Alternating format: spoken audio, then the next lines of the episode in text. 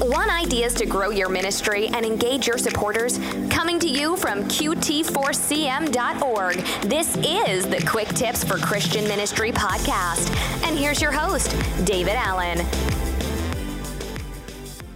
Hello, friends. This is a special episode in which you're going to hear from a Christian author who writes for Christian ministry workers just like you. From time to time, we'll be bringing you these special episodes with what we call Christian creatives, such as musicians, authors, poets, and other artists who create as a ministry. You'll remember that in episode 5, we enjoyed YouTube musician David Wesley, who produces those incredible multi harmony praise and worship music tracks. And today, our second Christian creative featured guest is Patrick Day an author who joins us from Minneapolis. Hello, Patrick, and welcome. I appreciate your having me on, David. Let's start off first with your journey into writing. How did you move from your academic life into being an author?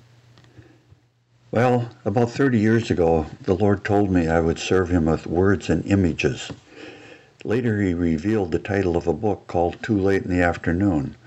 That was my first novel, published 25 years later in 2010, after I took early retirement from a college where I was Dean of Instruction.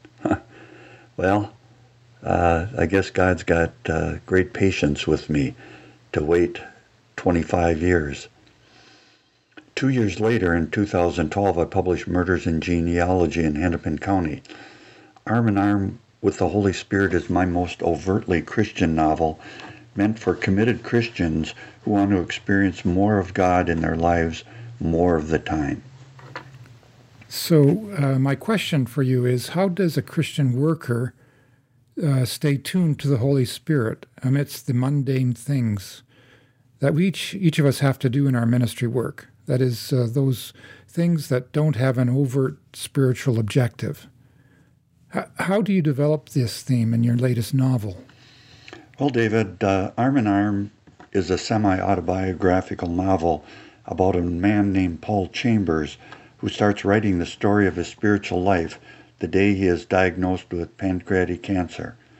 Paul wants to experience more of God most of the time, but finds it is impossible to do so on his own. But Paul is not on his own.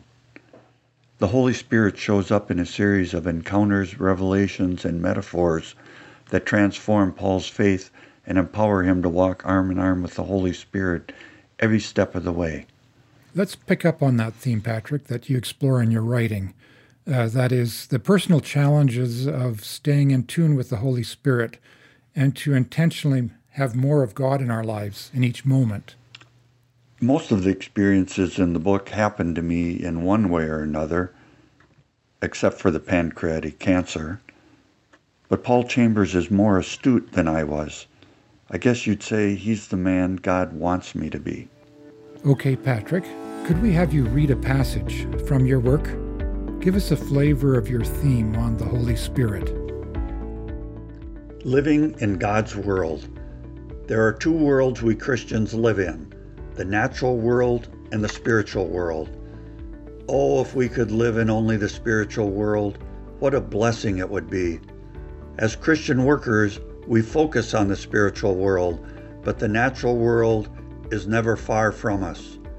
There is the Bible to teach, but there are also meals to cook, medical issues to deal with, housing matters to attend to, logistical arrangements, crises of various sorts, and hundreds of other details that catch our attention. In short, there's always a mixture of the natural and the spiritual within our lives. Our goal should be to make sure there is more of God in the mixture than the demands of the world and our own self centeredness.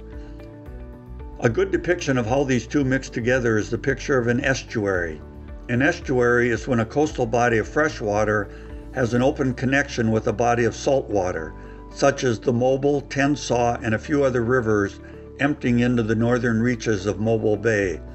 Here is how the Mobile Bay estuary becomes a metaphor for making sure we live mainly in God's world. In this metaphor, the salt water represents our soul and the fresh water, the Holy Spirit. The northern half has a higher concentration of fresh water, translated, more of the Holy Spirit. The southern half has more salt water, that is, more of the world and our natural selves. When we're dwelling in the northern part of the estuary, we're immersed in the Holy Spirit. In the southern region, we're caught up in the world and our own inclinations. We're not in one place or another all the time. In our morning prayer time or when we're teaching a scripture lesson, we're far up in the northern waters. Then a person we've been helping criticizes us for not caring enough for her, and we drop into the southern waters. Or two weeks of solid rain makes our camp area look like a swamp, and the ravages of nature consume our thinking, and we can't pull out of it. That's the time to ask the Holy Spirit to blow into the sails of our little boats and move us back up into the northern waters where there is more of God than of us and the world. It's that picture of our own helplessness and the Holy Spirit supplying the wind in our sails that can keep us living in God's world on a consistent basis. Thank you, Patrick, for joining us today. Thank you for having me on, David. You can enjoy the full edition of Patrick Day's Arm in Arm with the Holy Spirit by getting it through Amazon.com or through Pyramid Publishing. Check our show notes for the links. Thank you for listening to this Christian Creative special episode of the Quick Tips for Christian Ministry podcast. We would value your feedback by taking our one question survey. You'll find the link in our show notes at qt4cm.org.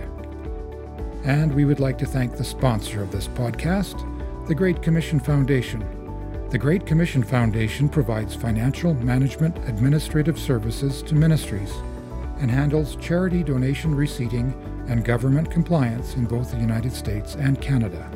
Thank you for listening. Until next time, be encouraged. God is with us. Serve with joy.